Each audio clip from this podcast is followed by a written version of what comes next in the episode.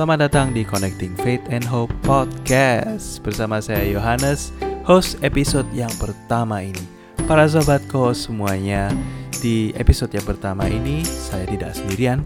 Saya sudah kedatangan seorang tamu spesial Irene Natalia Seorang worship leader, content creator, dan juga penulis di website miliknya sendiri dengan nama She Belongs to Jesus. Tulisan-tulisan yang sangat menginspirasi dan sangat membantu kita untuk mengenal kembali potensi-potensi kita dan juga talenta-talenta yang Tuhan berikan bagi kita. Selama 50 menit ke depan kita akan membahas tentang apa definisi seorang pembimbing rohani dan perlukah kita memiliki seorang pembimbing rohani yang akan mendampingi setiap perjalanan kehidupan rohani kita. Inilah para sobat co-host Connecting Faith and Hope Podcast episode yang pertama bersama Irene Natalia. Selamat mendengarkan.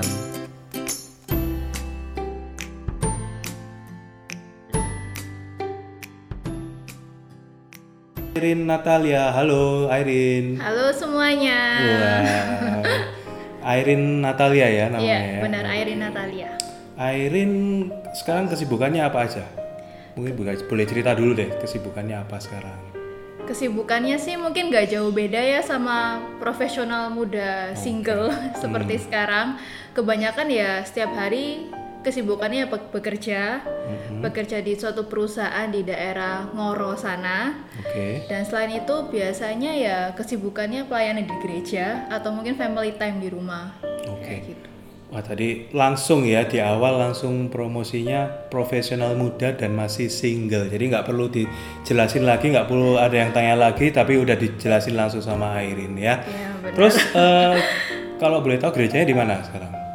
Sekarang pelayanannya di Gereja Santo Yakobus Surabaya dan melayaninya di komunitas yang Katolik profesional YCP Santo Yakobus Surabaya. di komunitas YCP ya. Ya. Oke, luar biasa. Jadi si YCP sendiri di komunitas YCP eh, kebagian apa? Job desk apa? Sebagai eh, worship leader atau sebagai singer atau apa mungkin di sel atau di mana? Bisa diceritain sedikit nggak?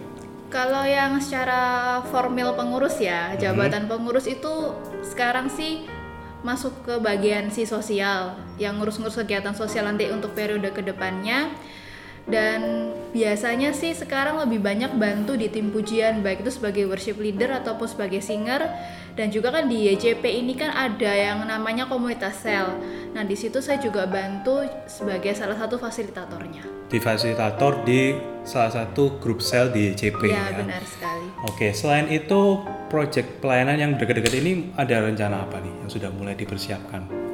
Ini sih sekarang sih kayak mau mencoba kolaborasi ya sama beberapa teman-teman Katolik. Itu mau coba membuat video juga nanti. Nggak ya kita masih belum tahu nanti ke depannya seperti apa.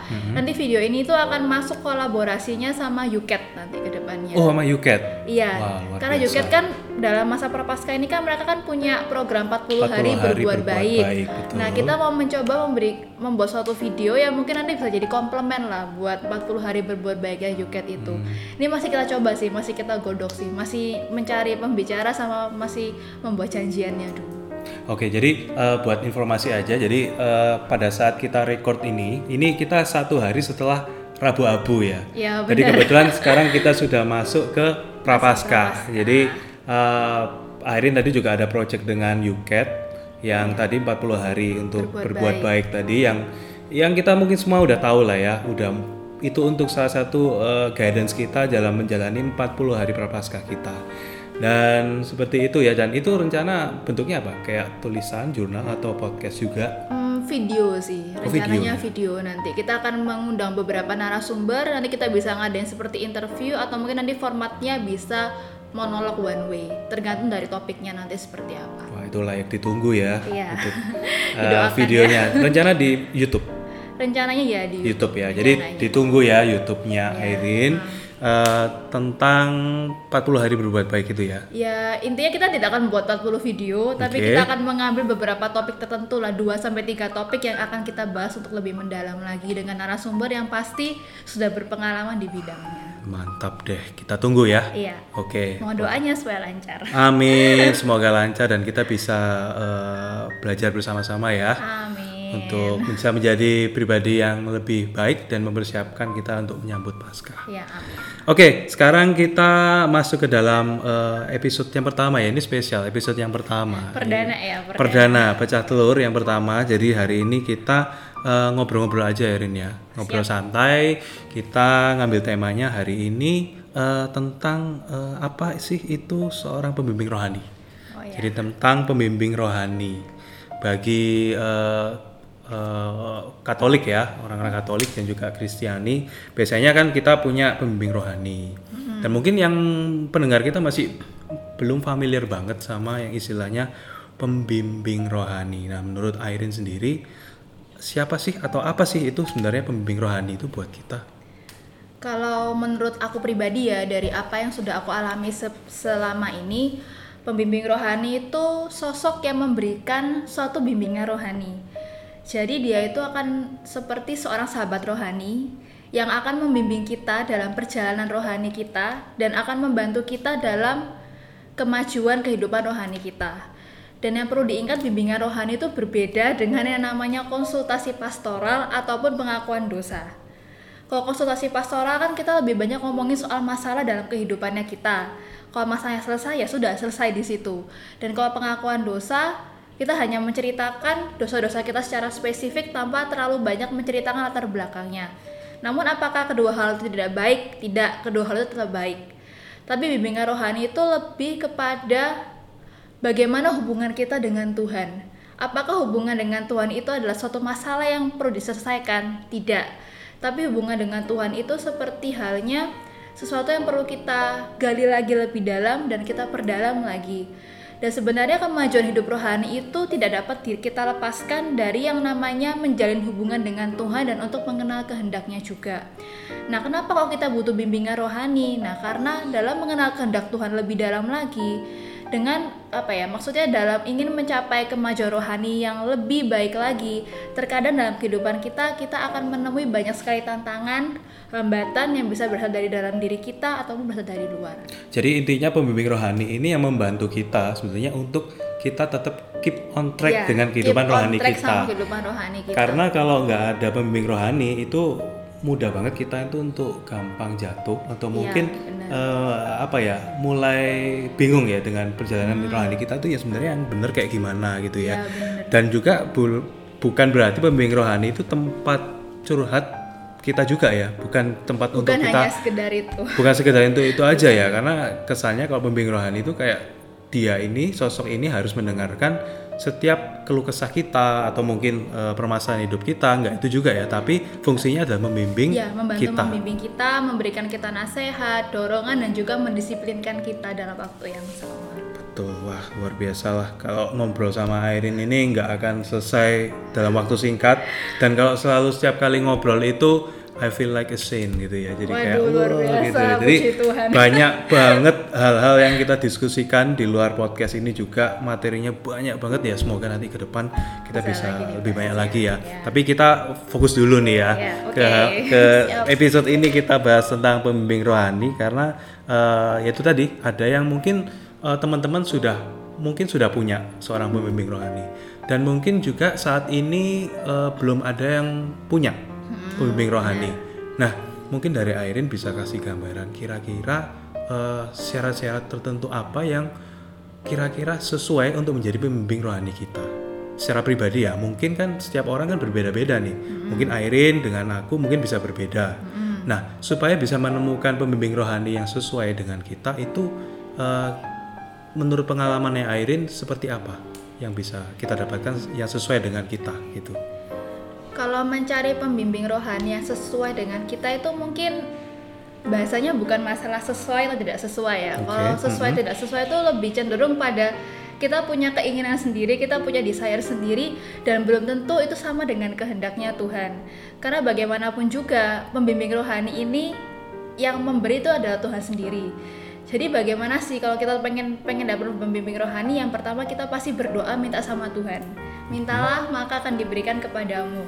Kenapa? Karena apa yang dilihat oleh Tuhan itu berbeda dengan apa yang dilihat oleh manusia.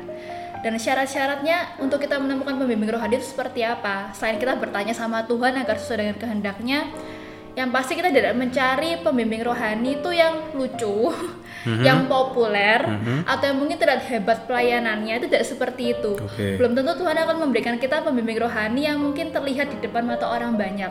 Siapa tahu pembimbing rohani yang diberikan Tuhan itu benar-benar di luar dugaan, dugaan kita. kita ya kadang jadi kayak bukan berarti kita itu harus nyari pembimbing rohani itu yang orang yang mungkin famous di komunitas benar. Tidak yang selalu. terkenal dalam eh, gereja Iya, atau benar. mungkin yang orang-orang yang mungkin sudah lama pelayanannya Iya, oh benar aku sekali. aku mau dengan pembimbing kak, kak ini kak Iya. A kak B itu kan kadang kalau secara pribadi kan kita pengen ya seperti Iya, itu ya benar. tapi ternyata nggak nggak nggak bisa juga dari keinginan kita Tidak sendiri bisa, ya ternyata bisa. Karena memang itu yang terjadi di aku sih. Maksudnya Hmm, oke. pembimbing rohaniku ini kebetulan seorang romo. Oh ya, sebelumnya aku pengen bilang juga pembimbing rohani itu bisa romo, bisa suster, bisa korsel, siapa pun itu. Pokoknya dia dewasa secara rohani dan dewasa secara psikologis juga.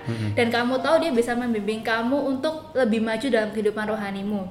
Dan kayak gini, misalkan kamu ini merit ya, kamu kan nggak mungkin cari pembimbing rohani orangnya yang single. Pasti kamu nyari setidaknya yang sudah pernah mengalami fase dalam kehidupanmu. Dan juga balik ke yang tadi, pembimbing rohaniku adalah orang yang tidak pernah aku duga sebelumnya kalau dia itu akan menjadi pembimbing rohaniku. Sama sekali tidak aku pikirkan kalau akhirnya iya Romo ini Yang yang akan Romo jadi ini ya. pembimbing rohaniku. Bagaimana kok acaranya aku tuh tahu dia ini Romo pembimbing rohaniku? Yaitu pertama aku bawa dalam doa. Awalnya aku punya list nih. Aku kok pengen ya sama Romo A, B, C. Tapi entah kenapa itu kayak hatiku tuh tidak merasakan he is the one gitu. Hmm. Nggak merasakan kayak Tuhan itu menunjuk orang ini gitu loh. Oke. Jadi kayak aku tuh minta, aku minta terus dalam doa dan memang Tuhan tidak langsung mengabulkannya. Tapi ya memang itu Tuhan punya cara dan waktu yang terbaik dan Tuhan memberikan aku pembimbing rohani itu ketika aku dalam masa-masa ingin mengambil suatu keputusan yang bisa merubah jalan hidupku secara signifikan. Dan aku bertemu dengan pembimbing rohaniku itu ketika aku sedang menerima sakramen pengakuan dosa. Oke. Nggak tahu aja kayak tiba-tiba tuh klik kayak aku tuh kayak feel peace, aku merasa damai dan aku merasa aku bisa ngomong sama orang ini lebih lanjut, aku bisa merasa dibimbing sama orang ini dan akhirnya aku minta tanda-tanda dari Tuhan dan yang paling penting adalah bukan cuma meminta tanda tapi mintalah iman untuk mengenal tanda-tanda dari Tuhan itu sendiri. Berarti eh, pada saat Airin ketemu dengan pembimbing rohani se- seorang Romo ini itu di luar dugaan ya. Bener-bener di luar dugaan kayak unexpected banget kalau he is the one gitu. Padahal kamu sebelumnya udah pengen Romo A, A, B, C, D Ya, kan. bener. Tapi ternyata Romo ini di luar dugaan muncul benar dan sekali. kamu merasa eh, memang Romo ini yang diutus Tuhan untuk Iya. menjadi pembimbing rohani buat aku. Iya, benar. Gitu ya. Tapi eh, gini ya, kalau kamu kan cewek nih ya. Iya. Kalau aku lihat kok Romo kan cowok nih ya. Maksudnya kan kadang eh, apa enggak lebih nyaman kalau pembimbing rohani kita itu yang eh, sama gendernya dengan kita. Misalkan kamu cewek, mungkin dengan pembimbing rohani yang cewek, mungkin suster atau mungkin juga yang lain. Mungkin kayak seperti aku mungkin lebih nyaman kalau bicaranya pembimbingnya mungkin sesama cowok juga. Menurut kamu gimana? Perlu nggak sih harus sama atau nggak sama? Atau mungkin dari pengalamanmu ini dengan Romo eh, ada kendala apa? Atau mungkin eh, plus minusnya aja deh, plus minusnya apa gitu? S- kalau misalkan minusnya ya, bukan minus sih sebenarnya. Kalau karena pasti dalam setiap bimbingan rohani kita akan menemukan banyaknya godaan. Entah apa pun itu godaannya. Dan memang benar kalau misalkan beda gender itu godaannya itu lebih riskan. Contohnya apa? Contohnya gini, bisa-bisa kita kebawa perasaan. Oh, Contohnya gitu ya? kayak gitu itu bisa, bisa Wow. banget. Dan ketika itu terjadi, aku langsung ngomong sama romo Hmm. pembimbingku. Kenapa? Agar romo pembimbingku juga bisa ikut mendoakan aku juga. Dan Hmm. agar aku juga bisa mendoakan beliau agar beliau juga tidak jatuh dalam godaan yang sama. Dan kalau misalkan memang sih lebih enak mungkin kalau sama-sama gendernya mungkin ya. Jadi Iya, kan kayak lebih aman, lebih kayak safe resiko ya. bapernya itu tidak akan Nggak terlalu terbawa. besar. Cuman aku bersyukur ya dengan pembimbing rohaniku yang seorang Romo ini dia bisa membantu aku melihat dari perspektif yang berbeda. Mhm. Kalau cewek kan biasanya kan kayak banyak main perasaan kan. Oke. Iya, mhm. tapi kalau cowok mungkin dia punya perspektif yang berbeda gitu. Dia melihatnya dari segi yang lain yang mungkin aku tidak bisa melihat hal itu. Dan aku juga merasa mungkin karena cowok ya dia nggak terlalu banyak ngomong kalau tidak dibutuhkan jadi kayak aku benar-benar merasa dia mendengarkan aku sekali gitu Iya. dan banyak memberikan saran yang memang di luar perspektif aku sebelumnya Karena eh, aku sambil sharing juga ya, ini Iya. dulu pernah eh, aku satu sel itu ada anggota sel itu Hmm. sharing ke aku.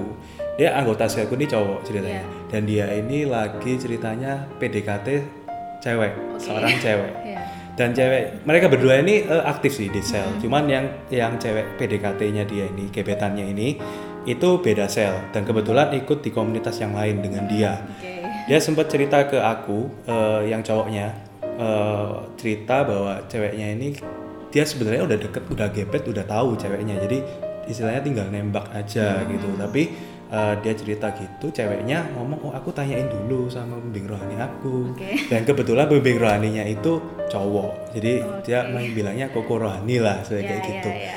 dan eh, singkat cerita ya eh, anggota selku ini dia cerita eh, agak lama nunggunya. Kenapa? Karena dari pembimbing rohaninya itu kayak istilahnya kamu yakin sama cowok yang deketin kamu ini gitu loh. Kayak kamu mesti hati-hati loh, jangan buru-buru lah istilahnya kayak gitu. Jadi kesannya kayak menghambat ya. Jadi kayak dia tuh ceritanya sempat agak sedikit sebel ya.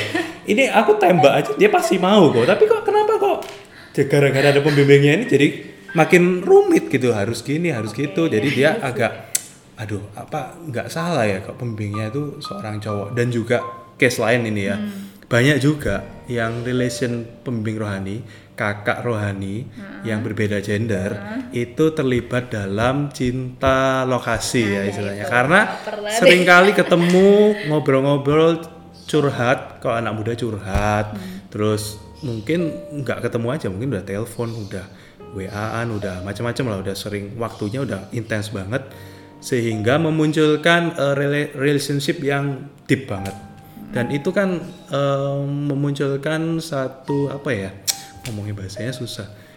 Eh nggak nggak nggak netral ya kayak gimana ya? Karena udah kebawa perasaan masing-masing Iya, kan? iya, si kakak rohaninya sama adik rohaninya ini udah ada hubungan spesial. Tapi memang nggak pacaran gitu. Dan eh, ya itu sih ya, yang pernah aku hadepin aku juga bilangnya sih kasih sarannya juga hmm, apa ya ya ya kamu harus tetap aja kamu jalan kamu tetap bawa doa kalau memang ini kamu pengen dapat pasangan yang seiman yang seimbang dan juga kamu mau yang dapat dari Tuhan kamu tetap bawa dalam doa. Aku sih eh, bisa ngomongnya seperti itu nggak pernah menghalang-halangi dia atau bilang nggak boleh apa enggak tapi tetap bawa dalam doa. Dan ya thanks God sampai hari ini mereka ternyata udah jadian. Oh ya Tuhan. Udah berjalan untungnya. Jadi aku pun juga waktu ngasih sharing itu ngasih masukan ke dia dengerin sharingnya dia itu juga eh, nggak yang frontal juga tapi tetap mendukung lah. Tapi ya puji Tuhan mereka bisa sampai hari ini masih eh, Oke. tetap jalan dan serius lah. Ya. itu sih. Nah kalau seperti itu gimana menurut Airin kalau yang udah kalau beda gender kemudian sudah makin deket makin deket lagi dan muncul eh, perasaan-perasaan romantik dan lainnya itu kalau udah seperti itu gimana ya Kalau misalkan itu kan kembali ke pribadinya masing-masing sih, baik itu pembimbing rohaninya ataupun yang dibimbing. Ketika aku pernah mengatakan itu sama Romo pembimbingku, meskipun itu sebenarnya kebawa perasaannya itu bukan dari aku ya, tapi itu lebih dari kepada godaannya si jatuh. Kayak dia tuh kayak lebih oh ya ini baik loh, Memanfaat- Romo ini mungkin baik. memanfaatkan ya, gitu ya. memanfaatkan juga kan, karena kan kayak aku nih kan orangnya kan tipenya kan tidak terlalu banyak bercerita sama orang lain kan. Nah, ke giliran aku ketemu pembimbing rohaniku ini aku bisa cerita banyak hal sama dia. Apa saja kelemahanku, apa yang menghambat kemajuan kehidupan rohaniku dan sebagainya. Dan ketika aku berbicara itu kepada romo pembimbingku, puji Tuhannya beliau tidak menghakimi aku sama sekali. Dan dia malah bilang kalau misalkan memang kau masih terganggu akan hal itu ya nggak apa-apa. Kita nggak usah ketemuan dulu misalkan. Misalkan kita ketemunya bimbingannya sebulan sekali ya. Ya kita liburan dulu aja bulan depan. Kita ketemu lagi mungkin bulan depannya lagi itu tidak masalah.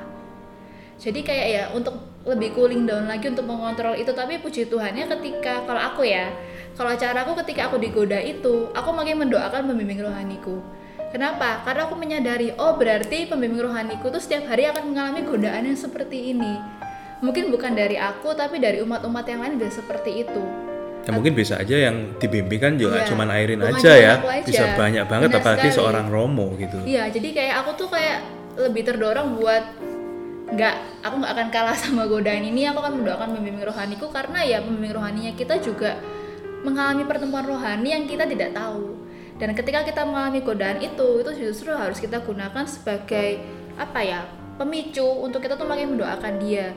Dan mungkin di kasus temannya Koyo tadi itu mungkin aku juga sedikit mau menambahkan pembimbing rohani itu bisa memberikan kita nasihat memberikan kita dorongan terus apa ya kayak mendisiplinkan kita juga. Tapi pembimbing rohani itu bukan orang yang akan mengambil keputusan dalam hidupnya kita jadi dia cuma akan ngasih advice ABC dia akan ngomong kayak gini tapi dia nggak akan ngomong oh aku merasa Tuhan menyuruhmu demikian. Nggak dia nggak akan ngomong kayak gitu. Intinya dia akan ngomong oh ya aku punya nasihat kayak gini ABC kamu jangan nyerah kamu maju terus atau gimana. Tapi intinya keputusan terakhir tetap di kita. Misalkan nih contoh contoh ada orang yang pengen dibimbing soal panggilan hidup contohnya kayak gitu terus dia bilang aku kok merasa punya panggilan misalkan pengen jadi romo ya tapi ini aku sudah punya tunangan ini gimana Waduh, nah ini- susah kan Gimana ya ini ya? Nah, Pasti. ya itu susah. Tapi banyak juga yang romo-romo yang punya cerita gitu. yang seperti itu. Benar. Akhirnya dia memantapkan hatinya untuk menjadi eh, mempelainya Iya, Kristus. Akhirnya meninggalkan pasangannya itu dan menjadi romo ya. ya Aduh itu ceritanya, aduh. Ya itu pasti susah sih. Susah ya. ya pembimbing rohani yang baik itu tidak akan ngomong oh ya sudah kamu jadi romo aja kamu tinggal Hmm. tunanganmu. Dia tidak akan berbicara seperti itu. Pembimbing rohani yang baik pasti tetap akan mengarahkan dia untuk mencari jawabannya kepada Tuhan. Karena yang mempunyai jawaban itu Tuhan bukan dia.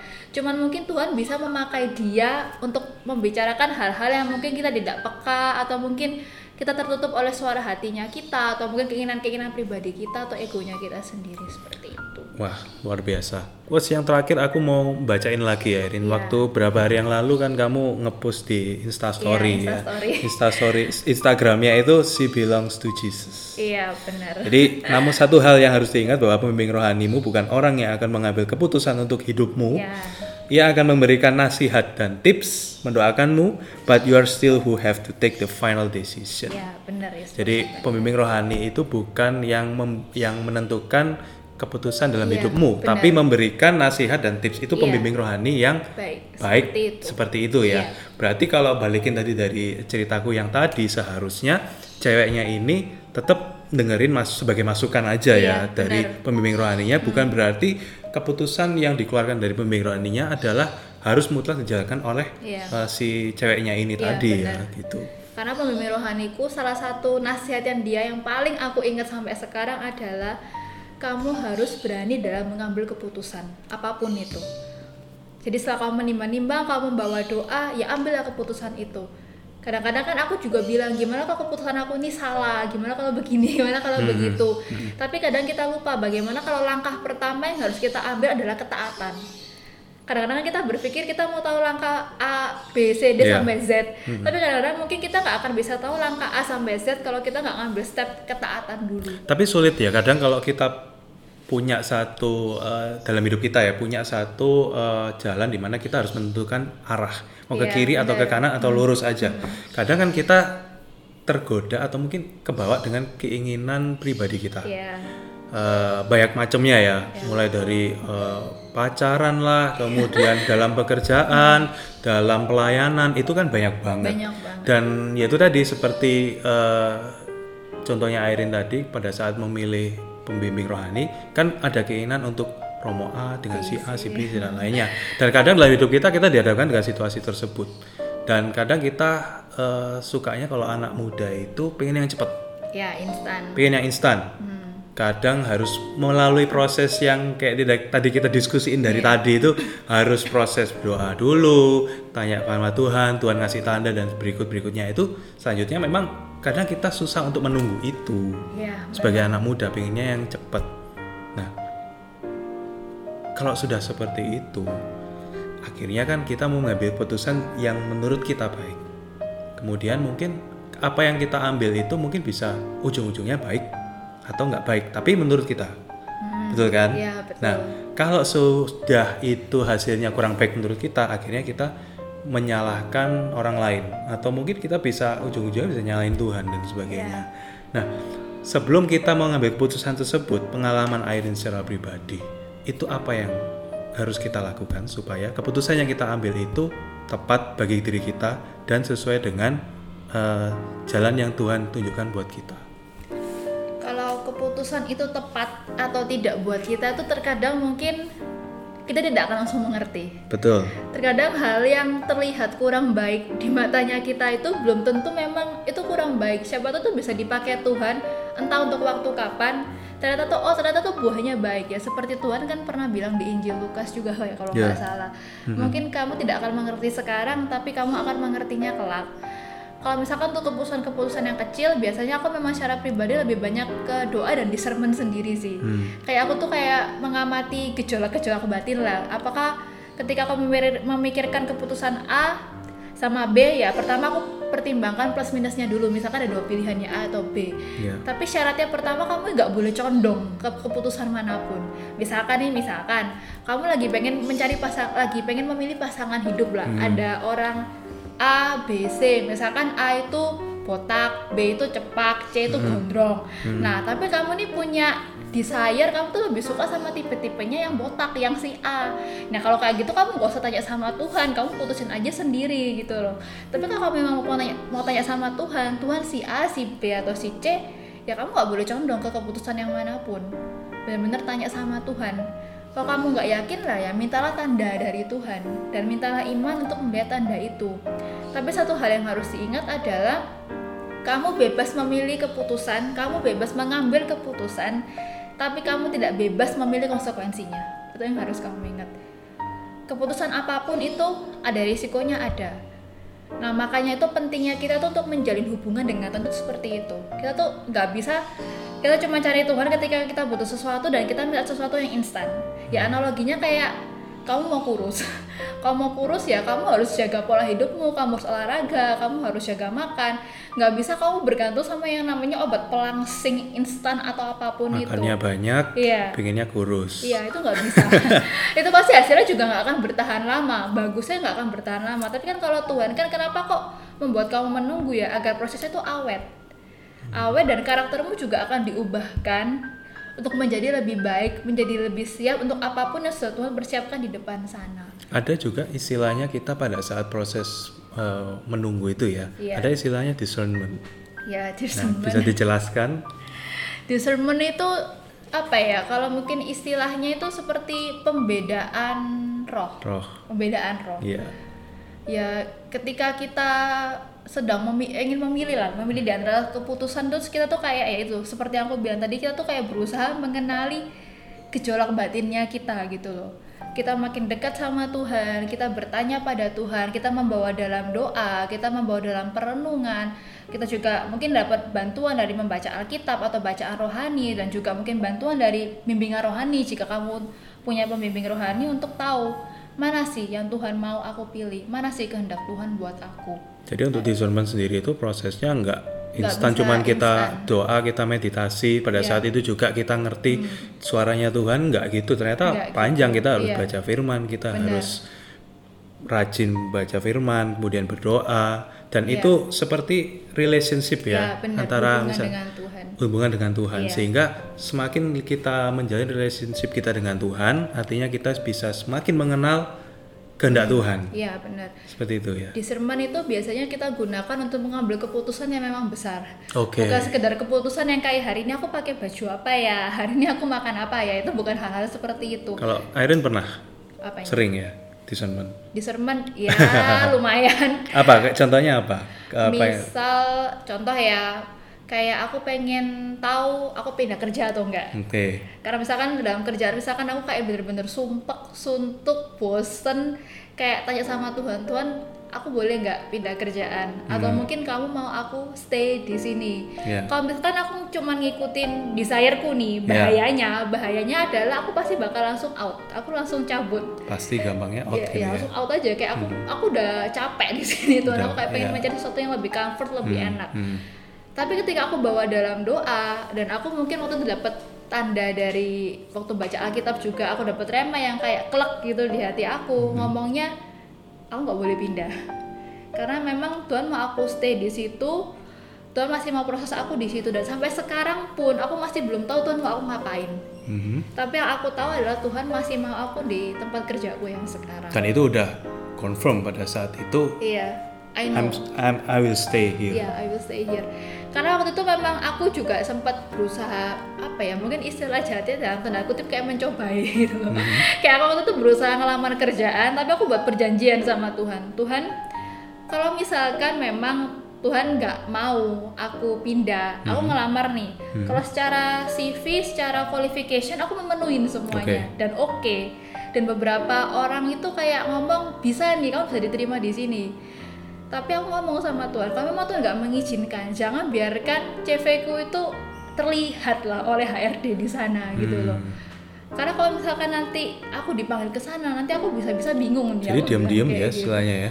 Iya, diem Backstreet ya berarti ya. iya aku nggak ngomong sama perusahaanku juga dan ternyata aku tuh ngirim lamaran sampai dua kali dua kali dan dua kali itu sama-sama kayak tidak ada jawaban Tidak ada jawaban sama sekali. dan kayak Tuhan tuh kayak mengingatkan sudah ya sudah kan tak kasih konfirmasi ya itu satunya seperti itu tapi tiap orang berbeda lah Tapi orang beda-beda ya untuk Iya. untuk untuk pengalaman hidup yang seperti Iya, benar. itu. Tapi itu salah satu pengalaman eh, discernment dari iya Airin ya dari seperti aku itu. sendiri By the way ya, ini kita baru ngomongin satu poin dari tadi. wah luar biasa berapa menit ini Sudah sudah 30 menit ya. Jadi ngobrolnya sekali. tadi katanya kurang lebih 30 menit tapi kita masih bahasnya satu poin.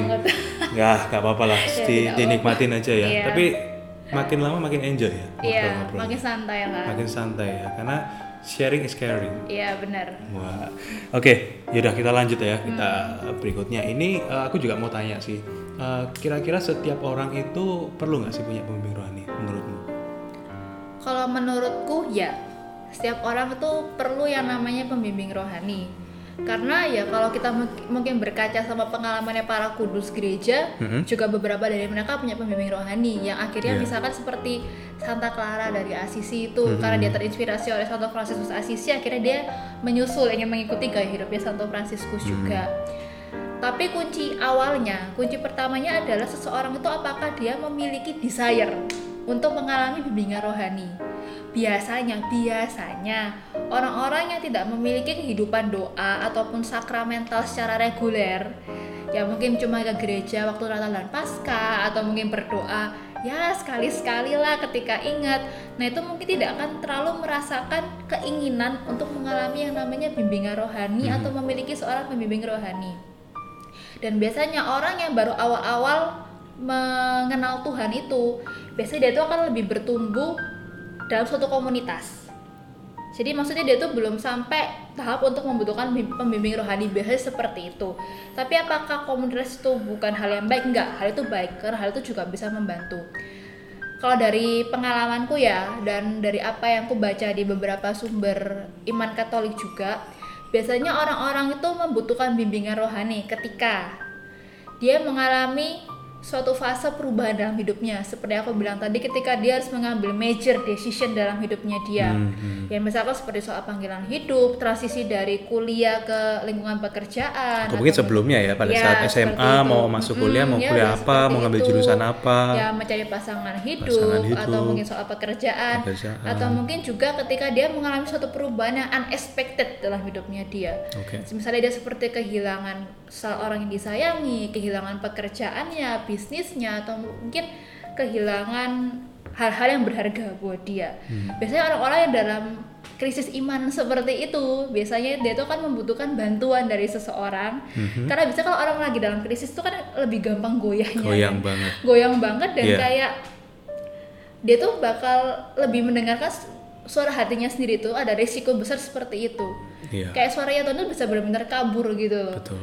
Apalagi kalau misalkan dia dari kejadian itu dia mengalami kepahitan sama Tuhan atau mungkin dia kayak masih punya luka lah luka batin nah Hmm. Jadi itu yang nanti susah jadi suara duniawi lebih Iya. kenceng daripada suara Tuhan ya. Iya, jadi gitu. kalau enggak nanti dia kalau enggak bahayanya kalau nanti dia baca Alkitab nanti ketemu ayat apa nih bisa dipas-pasin sama kehidupannya Hmm. Nah, dia itu itu Nah, yang bahaya juga ya. Itu kadang juga Bahaya salah satu juga. poin yang kurang tepat ya. Kadang kita itu juga nyari pembenaran gitu Iya, ya. benar. Aku kalau gini bener juga kok terus dicari-cari di Ayatnya apa, dipas-pasin gitu. doang Iya, iya, padahal nggak sesuai dengan konteksnya kan. Iya, bener banget. Ambilnya cuma satu kata dua kata, Iya, wah ini benar. bener nih.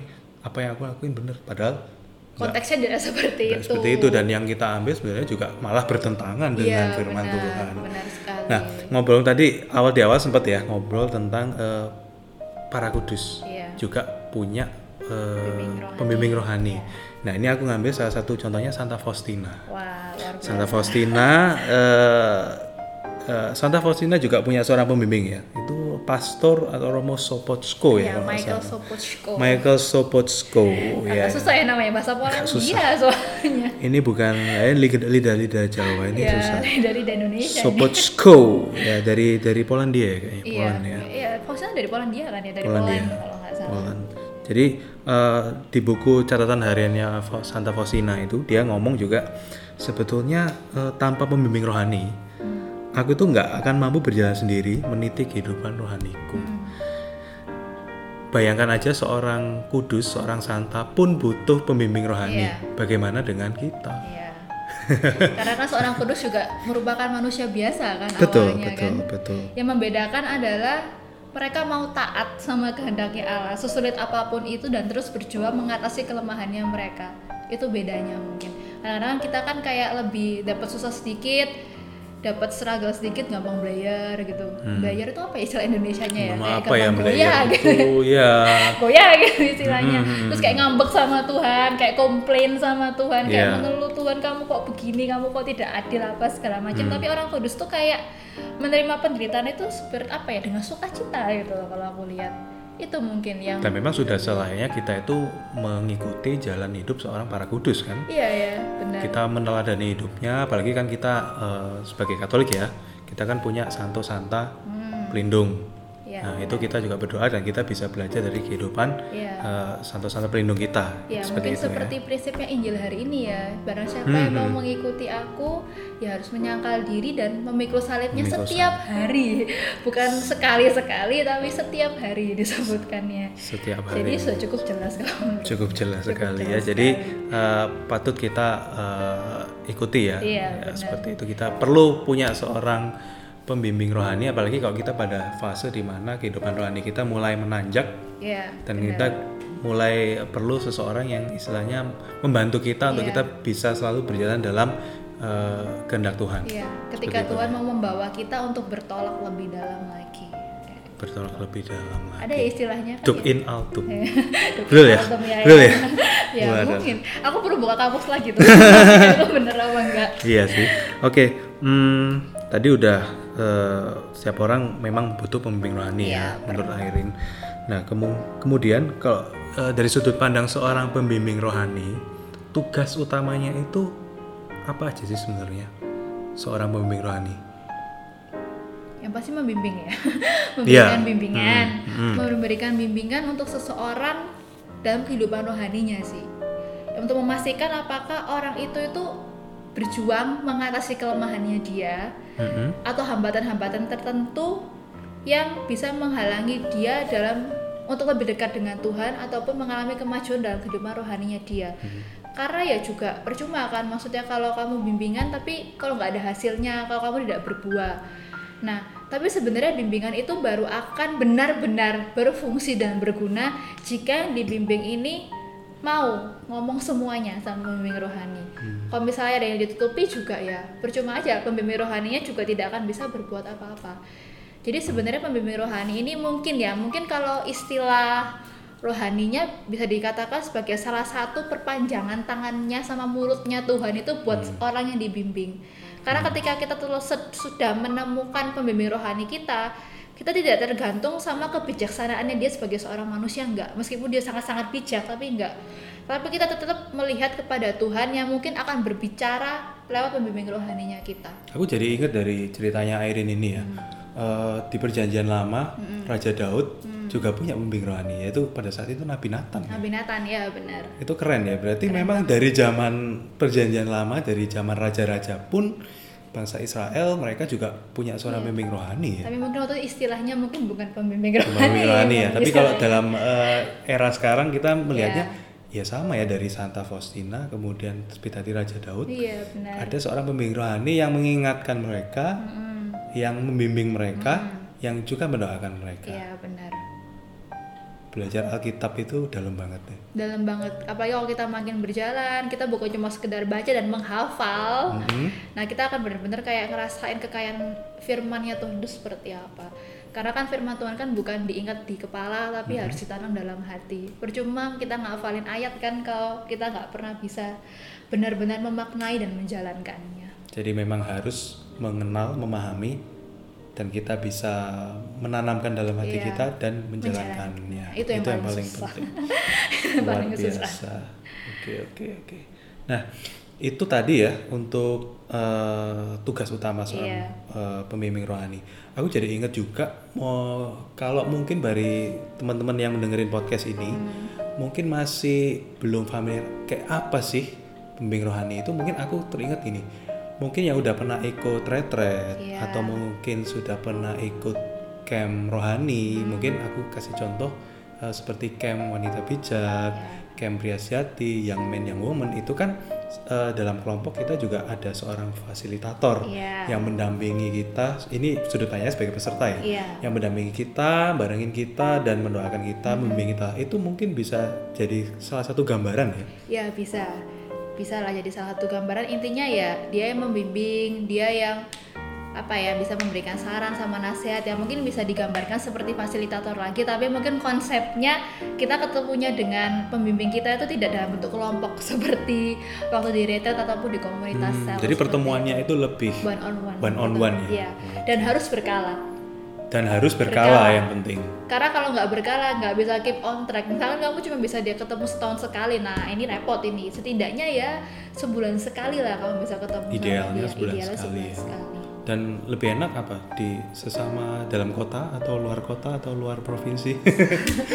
sebenarnya sih kalau aku ya aku prefernya yang dalam kota lebih gampang kan tapi kadang-kadang dalam kota juga romonya belum tentu romo suster ataupun orang awam ya belum tuh mereka nggak sibuk gitu loh. Siapa tahu mereka juga punya kesibukan yang luar biasa.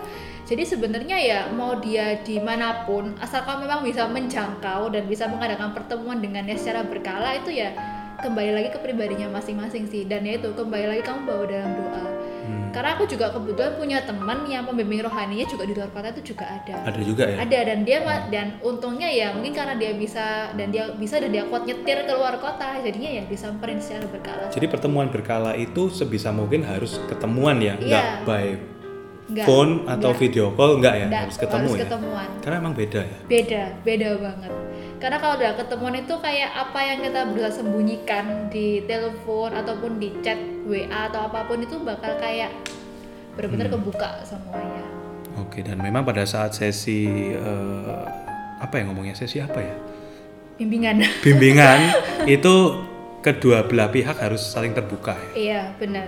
Harus terbuka. Dari pembina, pembimbingnya dan juga yang dibimbing. yang dibimbing. Iya, benar. Oke, oke. Jadi memang dari ngobrolin obrolan kita dari tadi itu ya. Memang eh, seperti tadi ya nyambung yang di mungkin teman-teman yang mendengarin podcast ini yang pernah ikut camp seperti tadi Iya. itu mungkin juga bisa eh, kemudian eh, para fasnya itu mungkin bisa lanjut sebagai pembimbing rohani ya. Bisa. Tapi nggak mutlak harus, Harus sebagai pembimbing itu, rohani iya. tadi ya. Karena kan eh, kita juga mungkin punya eh, preferensi sendiri, Iya, mungkin Tuhan juga mengirimkan pembimbing yang seperti tadi yang di luar Dugaannya kita. dugaannya kita. Yang penting kita harus yakin dan kita eh, mengenal bahwa pembimbing ini adalah benar-benar Iya, yang Tuhan dari- sendiri yang Iya. kirim buat kita. Iya, karena Tuhan sih ya kita tahu lah, kita percaya kalau Tuhan itu tahu lah yang paling baik buat kita tuh seperti apa. Kalau Hmm. memang dia ngelihat oh ya udah waktunya nih misalkan Airin butuh pembimbing rohani ya, dia pasti akan mengirimkannya dengan caranya dan pada waktunya. Itu yang paling tepat. Yang pasti paling tepat. itu. Nah, kalau Sumama udah nyari beberapa waktu, udah lama nggak nemuin sesosok pembimbing rohani yang kita rasa tepat buat kita, itu gimana caranya supaya kita bisa ya bisa dapat pembimbing rohani? Karena kan udah lama banget nih, Iya. kayak kerinduan yang belum terjawab Belum gitu loh. terjawab. Ya, itu gimana ya? Kalau belum bisa menemukan seperti itu sarannya Hmm, kalau dari aku pribadi sih tidak masalah ya, karena sebenarnya kan pembimbing rohani yang paling terutama dalam hidupnya kita itu itu Tuhan. Tuhan Dari kita awal kita dilahirkan sampai kita nanti berjumpa dengan Dia tuh bimbingan Tuhan itu nggak akan pernah habis. Kalau memang kita sudah berdoa dan belum dikasih, ya berarti mungkin ya memang belum waktunya. Belum waktunya Tuhan melihat, oh ya, belum waktunya aku masih si A, si B, si C dia pembimbing rohani. Tapi sebenarnya sih kita bisa mencari bimbingan rohani itu dari sarana-sarana yang lain, misalkan dari biografinya para kudus, buku tulisannya para kudus tuh bisa. Salah satu contohnya tuh seperti Introduction to the Devout Life. Itu tulis Santo Franciscus dari Sales. Itu bagus banget. Dan juga aku membaca beberapa biografi misalkan atau tulisan dari Teresa Avila, Teresa Lisieux atau mungkin juga dari Santa Faustina yang tadi sempat kita bicarakan dan membaca tulisannya mereka itu juga apa ya kayak memberikan desire lah keinginan kuat dalam diri aku pribadi itu untuk menjadi lebih dekat sama Tuhan dan ingin lebih mengenal kehendaknya Tuhan. Dan it, dan buku-buku para kudus itu yang benar-benar membantuku sebelum aku bertemu dengan pembimbing rohaniku yang sekarang. Hmm, berarti memang kesimpulannya kan tadi kita memang lebih baik punya seorang pembimbing rohani. Iya. tetapi bukan berarti kita harus dalam jangka waktu yang singkat kita harus menemukan pembimbing Iya, rohani kita benar. kalau memang it takes time It's uh, okay. agak lama it's okay. It's okay. bukan harus cepet-cepet harus Iya, dapet ya seperti Tidak itu ya harus. karena uh, ya kita nggak tahu Tuhan ngirimnya pembimbing rohani yang buat buat kita itu kapan dan di Iya, mana. Hmm. tapi kalau aku sendiri ya aku sendiri aku nggak punya pembimbing rohani dari dulu itu serius Oke. nggak udah minta tapi uh, sempat Iya ketemu tapi nggak bisa pertemuannya rutin akhirnya nggak bisa lanjut. Iya. tapi uh, aku nggak punya pembimbing rohani tapi aku punya istilahnya aku bilang uh, kayak rekan rohani lah. Iya. itu menurutku uh, relationshipnya udah pembimbing rohani juga iya. Semasa perjuangan perjuangan dalam pelayanan dalam kehidupan dan lain-lain itu aku punya beberapa yang seperti itu. Jadi kerap kali kita sharing ada waktu kita nongkrong aja sambil ngopi di coffee shop ngobrol ada waktu luang ketemuan sambil lunch gitu kan ngobrol itu bener-bener dapat banyak banget sih. Sharing kayak sharing aku seminggu ini sebulan ini dapat ini ini, ini cerita cerita. Terus dia memang kayak responnya juga oh iya keren banget ya. Aku juga merasa seperti ini kok sama. Jadi eh, ada connect connectionnya di situ. Iya. Dan eh, kita saling saling menguatkan sih sebenarnya saling menguatkan kadang posisinya bisa tukar-tukar lucunya. Benar. bisa aku kadang jadi pembimbingnya dia dia jadi pembimbingnya aku. Dan kebetulan eh, sama-sama cowoknya.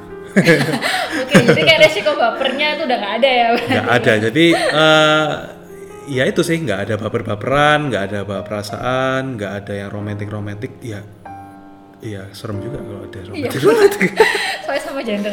Iya. bisa bahaya Iya, tapi itu bisa berjalannya lama sih, apalagi juga kita di komunitas yang sama pada saat itu.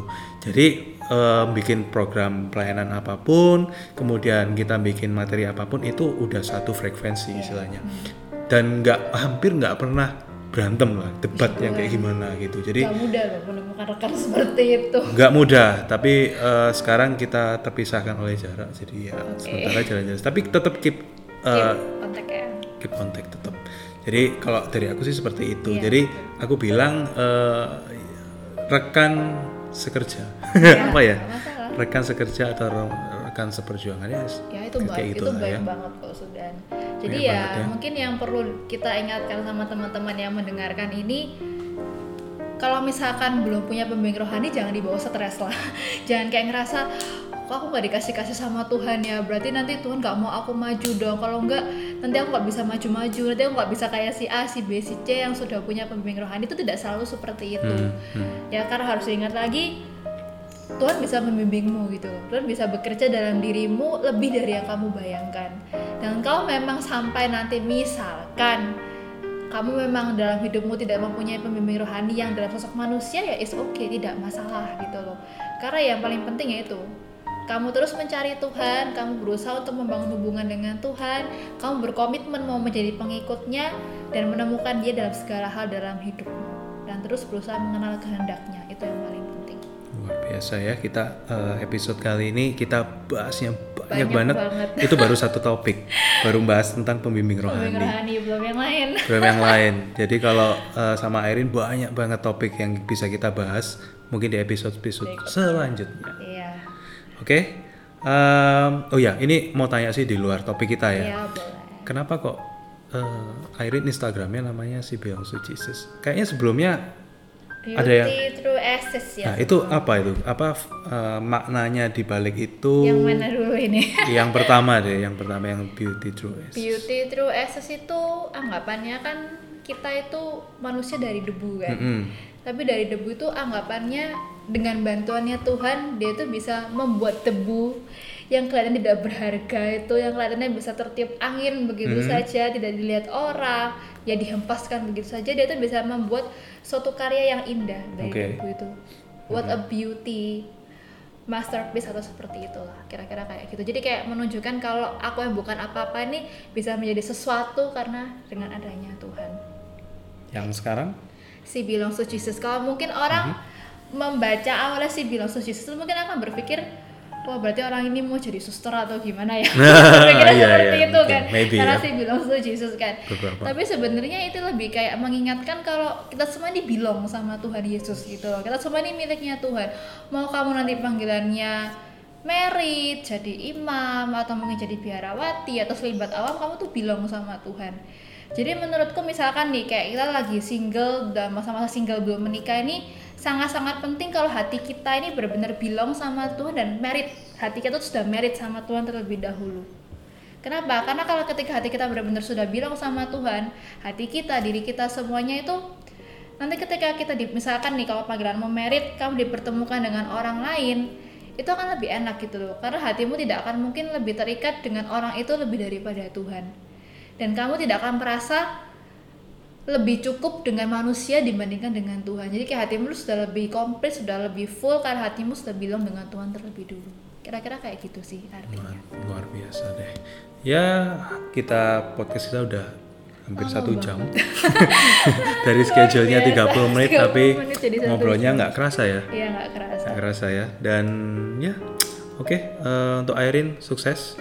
Ya, Tetap ditunggu tulisan-tulisan yang sangat menginspir- menginspirasif kita, Iya. inspirasi kita sampai belibet. Iya belibet. Nah, karena banyak banget tulisan-tulisan yang kamu sharingan itu bisa menambah wawasan kita, menambah apa ya?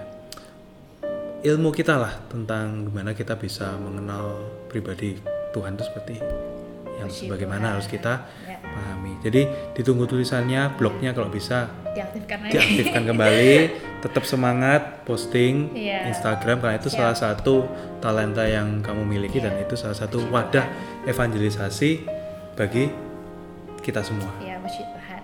Thank you ya Irin sekali Thank lagi. you juga sudah diundang ke sini. next episode. Ya, see you juga tetap semangat ya. Tuhan memberkati.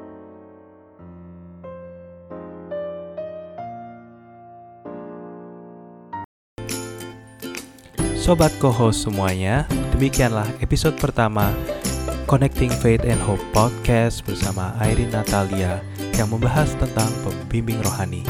Jangan lupa untuk selalu mengikuti episode-episode kami selanjutnya dan Yohanes Mulyadi pamit. Sampai jumpa di episode selanjutnya. Have a nice day and God bless you.